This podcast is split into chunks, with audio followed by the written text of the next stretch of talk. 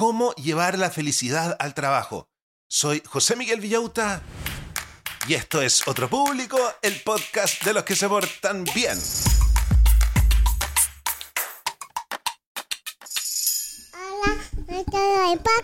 Hola a todos los del podcast, ¿cómo están brochachos? ¿Cómo están brochets? ¿Cómo está la familia Manson, McKinsey, Morgan? Yo muy contento porque estamos comenzando este día miércoles. Ya estamos a mitad de semana y tenemos nuestros miércoles de dinero, nuestros miércoles de desarrollo profesional, nuestros miércoles de negocio. Y vamos a hablar de un tema que habíamos dejado un poco de lado. Vamos a hablar de el liderazgo. Este capítulo va dedicado a todos los que son jefes y quieren armar un equipo ganador. Pongan atención porque mi experiencia dice que todos los que le hacen caso a estos capítulos en los cuales hablamos de liderazgo los suben de puesto, los suben de puesto. Hoy día vamos a hablar sobre cómo un líder, como un jefe, puede llevar la felicidad al trabajo. ¿Qué es lo que significa esto y por qué es importante? Encontré un libro que se llama Pon la felicidad a trabajar, Put Happiness to Work, escrito por Eric Karpinski, un tipo que lleva más de una década llevando la psicología positiva a empresas como IBM, Facebook e Intel tiene una base científica en la Universidad de Brown y un MBA en la Universidad de Wharton, así que ¿qué te creís? Mira lo que te traigo siempre, lo mejor de lo mejor para que seas mejor persona. ¿Qué cosas vamos a aprender el día de hoy? Pongan atención porque el capítulo está súper.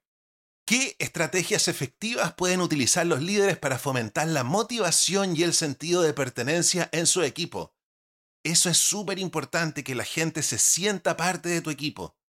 ¿De qué manera el reconocimiento y la apreciación genuina impactan en la productividad y el bienestar de un equipo? ¿Cómo tienes que apreciar a tus trabajadores, incluso los que te caen mal?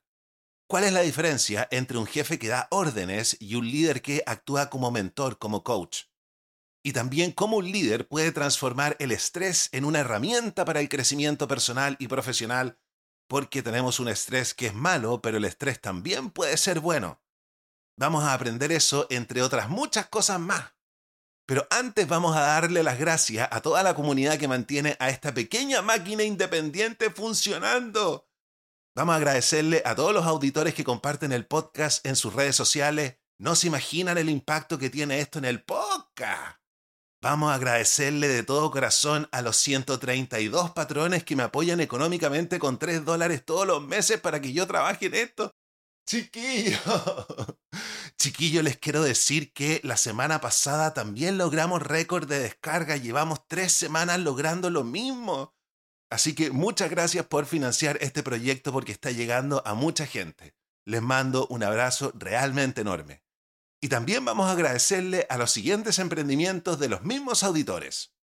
En esta era única, las empresas están viviendo un fenómeno sin precedentes la convivencia laboral de baby boomers, generación X, millennials y generación Z, cada una con sus características y desafíos. ¿Cómo navegar estos retos y aprovechar las fortalezas de cada generación? Estudio Evoluciona tiene la respuesta. Nuestro equipo multidisciplinario ofrece asesoría especializada para crear entornos laborales inclusivos y eficientes, donde los detalles y la excelencia marcan la diferencia. Si tu organización busca impulsar una cultura inclusiva y dinámica, contáctanos en contacto Menciona este anuncio y recibe una sesión de consultoría gratuita en diversidad, equidad e inclusión. Transforma tu espacio de trabajo con Estudio Evoluciona. ¿Buscas cortinas y rollers que combinen estilo y calidad? Descubre Verónica Pinedo Decoración, donde cada espacio se transforma con elegancia. Con su expertise como arquitecta y decoradora, Verónica te ofrece una experiencia personalizada, desde la selección de materiales hasta la instalación, garantizando acabados perfectos y a tu gusto. Y en esta temporada navideña, sorprende a tus seres queridos con regalos únicos. Elige entre una gran variedad de artículos decorativos geniales, ideales para cualquier espacio y gusto. Para descubrir la colección y solicitar asesoría, Contáctate con Verónica vía WhatsApp al más 569-9433-3266, más 569-9433-3266 o síguela en Instagram como Verónica Pinedo Decoración. Dale un toque especial a tu hogar y a tus regalos esta Navidad. Ahora sí, estamos listos para comenzar a revisar el libro.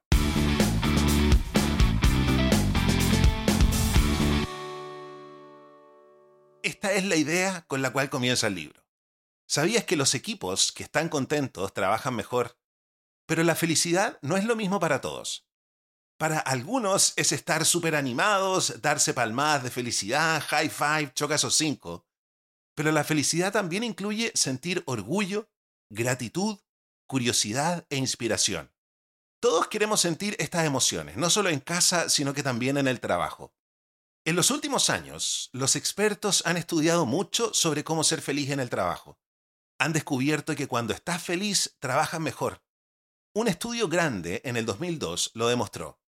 Las empresas con trabajadores felices tenían mejores resultados en todo, desde satisfacer a los clientes hasta ganar más dinero. Además, tienen menos problemas como accidentes o gente que renunciaba. Pero ojo porque hay empresas que se confunden. Piensan que la felicidad es solo divertirse, como tener mesas de ping-pong o sillas de masaje en la oficina. Pero la felicidad de verdad en el trabajo es más profunda. No se trata solo de cosas divertidas, sino de crear un ambiente donde puedas sentirte bien y comprometido con tu trabajo. Para lograr esto, los líderes deben pensar más allá de solo dar diversión. Deben usar estrategias que realmente ayuden a que todos se sientan bien y trabajen con ganas. Así las empresas pueden ser súper exitosas. Un equipo feliz y agradecido es más productivo. Y aquí te cuento algo clave. La verdadera apreciación. Y no es solo ver lo bueno que hacen los demás, sino también decirles gracias y reconocer su esfuerzo. Muchas veces los jefes no le dan importancia a esto. Piensan que ellos ya son agradecidos o que no es tan necesario. Pero los estudios muestran que hay una gran diferencia entre lo que piensan los jefes y lo que sienten los empleados. Los jefes creen que ya dan suficiente agradecimiento, pero los empleados no lo sienten así. No basta con saber que es importante agradecer. Hay que hacerlo de verdad y hay que hacerlo seguido. Apreciar a los miembros de tu equipo crea una onda positiva. Si tú reconoces lo bueno, ellos también lo harán. Por ejemplo, un estudio de LinkedIn encontró que los empleados que reciben elogios a menudo también elogian más a sus compañeros. El agradecimiento combina dos cosas que nos hacen felices. La gratitud y el altruismo. Reconocer lo bueno en otros, eso es gratitud, y expresarlo, eso es altruismo, nos hace sentir bien y más comprometido con nuestro trabajo. Además, practicar la gratitud nos hace sentir más felices y optimistas. Y no es solo para sentirnos bien. Cuando los empleados se sienten valorados, trabajan mejor, tienen más confianza y se enfrentan a los desafíos con más ganas. Entonces, ¿cómo pueden los jefes usar el poder del agradecimiento? Empieza por entrenarte para ver momentos para estar agradecido. Un método es escribir tres cosas por las que estás agradecido cada día y que al menos una sea del trabajo. Esto no solo te hace sentir mejor, sino que también te ayuda a buscar lo positivo, lo que aumenta las oportunidades de agradecer. Con el tiempo te acostumbrarás a identificar estos momentos y a disfrutarlos más. ¿Sabías que para ser un verdadero líder hay que preocuparse de verdad por los demás? La conexión social, que es sentir que perteneces y que te valoran, es tan importante como el agua o la comida. Hace 50.000 años, nuestros antepasados sobrevivieron gracias a que trabajaban juntos. Y no ha cambiado mucho. Un estudio de Harvard del año 2012 siguió a 124 personas y descubrió que lo que más les daba felicidad no era el dinero o el éxito, sino que las conexiones con la familia, amigos y su comunidad. Entonces, ¿cómo puedes tú como líder crear conexiones fuertes en el trabajo no se trata de hacer eventos especiales, sino de preocuparte cada día por tu equipo, escuchar sus necesidades, ser honesto y construir confianza hace que todos quieran dar lo mejor de sí. El vínculo entre jefes y empleados es clave para la felicidad y el compromiso en el trabajo. Debes cuidar a cada miembro de tu equipo, sin importar tus preferencias personales. Si te cuesta conectar con tu equipo, puedes probar algo llamado meditación de conexión. Yo sé que suena algo raro, pero instituciones como Stanford han demostrado que funciona. Consiste en visualizar a diferentes personas y desearles bienestar, paz, equilibrio y felicidad. Comienza con alguien a quien realmente quieras. Siente esa conexión y luego extiéndela a tus compañeros de trabajo. La clave aquí es la constancia. Hazlo al menos 5 minutos al día durante 21 días. Puede que no sea fácil al principio, pero con persistencia podrás abrir las puertas de la conexión. El estrés no siempre es malo. A menudo pensamos que el estrés nos quita energía, pero no siempre es así. A veces el estrés puede ayudarnos a hacer cosas increíbles. Existe un tipo de estrés llamado eustrés, que en realidad puede ser bueno para nosotros. Nos ayuda a motivarnos y a hacer lo mejor en lo que queremos. Es cierto que el estrés negativo puede hacernos sentir mal y menos comprometido con lo que hacemos. Pero el buen estrés nos impulsa a enfrentar desafíos. Entonces, ¿cómo pueden los líderes ayudar a sus equipos a usar el estrés a su favor? Primero hay que reconocer que estamos estresados. A veces no nos damos cuenta o lo negamos. Hay que prestar atención a las señales, como sentir el corazón acelerado, tener problemas para dormir, dudar de uno mismo o frustrarse. Reconocer el estrés nos ayuda a manejarlo mejor. Luego piensa en por qué te estresa esto.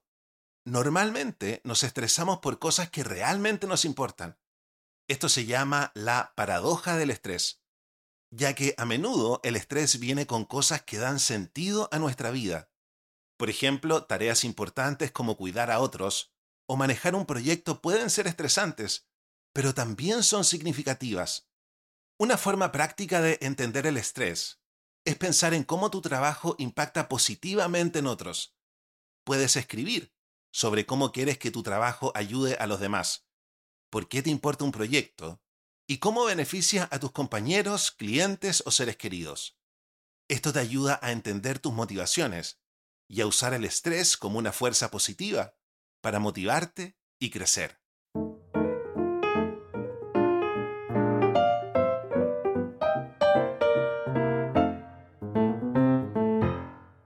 Y esta es la última idea principal del libro.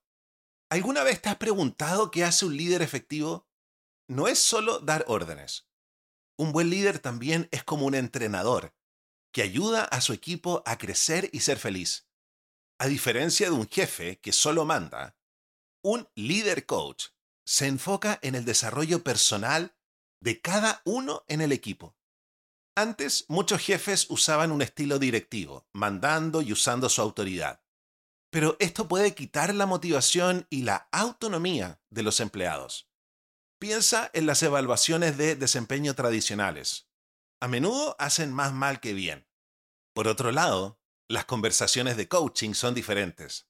Ayudan a los empleados a sentirse valorados y parte del equipo. Los estudios muestran que los empleados con un coach están más contentos en su trabajo y son más leales a su empresa. Además, el coaching aumenta la confianza de los empleados en sus propias ideas. Para ser un buen coach es importante conocer a tu equipo como personas únicas, con sus talentos, miedos y sueños. Al tener sesiones regulares de coaching, un líder puede entender mejor a cada uno y adaptar su enfoque. Al principio, el coaching puede parecer complicado. A veces, la personalidad del jefe y del empleado encajan perfecto, pero otras veces no tanto. Pero eso está bien porque de ahí se aprende. Lo más importante en el coaching es hacer las preguntas correctas. Preguntas sobre las aspiraciones y preocupaciones de cada miembro de tu equipo. Investiga sobre sus habilidades, objetivos de aprendizaje, retos y planes a futuro. A medida que se construye la confianza, pregunta sobre cosas más profundas, como su felicidad en el trabajo o áreas en las que quieran mejorar. Esto ayuda al líder a apoyar su desarrollo y a afrontar problemas de forma proactiva. Al experimentar los beneficios del coaching, anima a los tuyos a usar este modelo con sus propios equipos, creando una cultura de crecimiento, entendimiento y felicidad en toda la organización.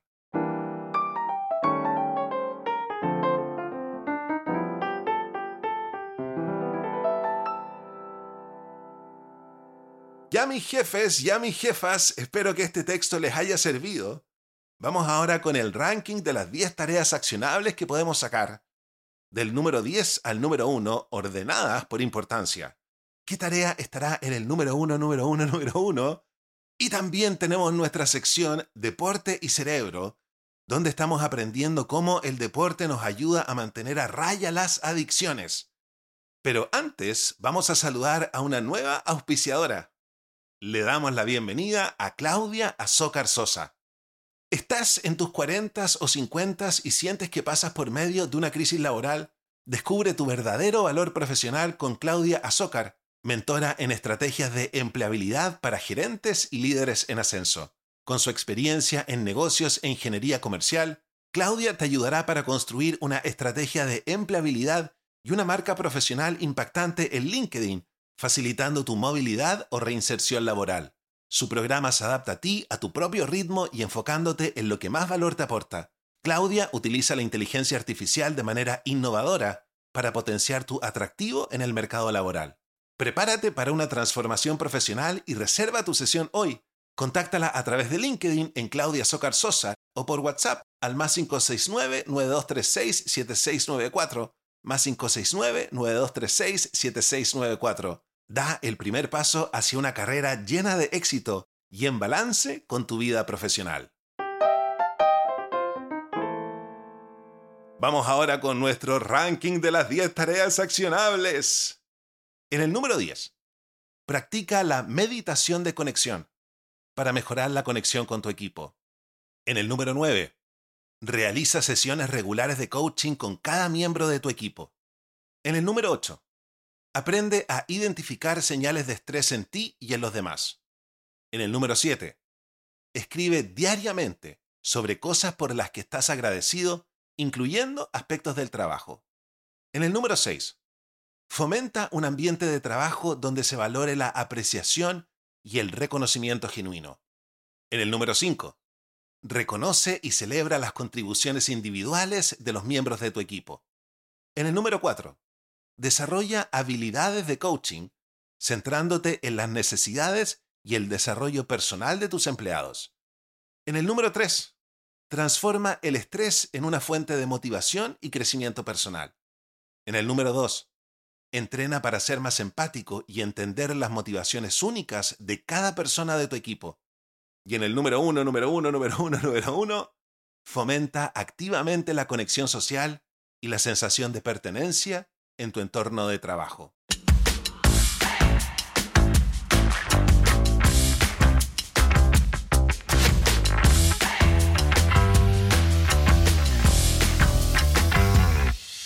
Vamos ahora con nuestra sección Deporte y Cerebro. Nos vamos a poner a hacer deporte, esta sección que está basada en el excelente libro de John Rate y nuestro maestro. El libro se llama Spark, la nueva ciencia del deporte que lamentablemente no está traducido al español, pero para eso tenemos el podcast, para eso está tu papá Manson McKinsey. Ya hemos hablado sobre cómo el deporte nos ayuda a mantener a raya la depresión, la ansiedad, el pánico, el déficit atencional. Y ahora estamos hablando de las adicciones. Y John Ratey nos cuenta ahora el caso de Rusty. Dice así, cuando conocí a Rusty, un adolescente luchando con su salud mental y el abuso de sustancias, su historia me impactó. Rusty, antes solitario y atrapado en un ciclo de malas decisiones, cambió su vida después de enfrentarse a la posibilidad de ir a la cárcel. La clave de su transformación no solo fue el miedo al castigo, sino encontrar una salida saludable, el ejercicio. Rusty había intentado suicidarse mezclando pastillas con alcohol, sintiéndose aislado y sin amigos. Aunque inteligente, sufría de un déficit de atención y problemas para socializar, lo que lo llevó a vender marihuana como una forma de ser cool. Sin embargo, su vida dio un giro cuando, después de una sobredosis de cocaína, la policía lo encontró y lo arrestó. Durante los meses previos a su juicio, trabajé con Rusty en un plan de tratamiento que incluía pruebas de drogas y reuniones de apoyo. Rusty necesitaba algo más que solo evitar las drogas. Necesitaba una válvula de escape. Inspirado en una chica que había transformado su vida a través del juego Dance Dance Revolution, que es un juego que hace que tú bailes, sugerí a Rusty probarlo. Al principio se sentía torpe, pero pronto el juego comenzó a ocupar su tiempo y a reducir sus ansias por las drogas. Rusty se volvió un entusiasta de Dance Dance Revolution, jugando varias horas al día. Pero esto no solo lo mantuvo ocupado, sino que también mejoró su estado de ánimo y energía. Su dedicación al juego y a cambiar su vida lo llevó a recibir una sentencia de libertad condicional en lugar de la cárcel. El ejercicio se convirtió en un canal para Rusty, ayudándolo a enfocar su vida de manera productiva. La actividad física reprogramó su cerebro, alejándolo de las drogas y dándole una sensación de logro. Rusty ahora está en la universidad con buenos resultados académicos y en una relación saludable. Ha asumido un rol de liderazgo en su residencia estudiantil y ha desarrollado nuevas pasiones como el fútbol, la escalada y el buceo. Esta experiencia me enseñó cómo el movimiento y el ejercicio pueden ser herramientas poderosas en la lucha contra la adicción y el desánimo. Como dice el doctor Jin Jack Wang, si no te mueves, te conviertes en una verdura. Rusty demostró que incluso en los momentos más oscuros hay esperanza para un futuro mejor y más brillante.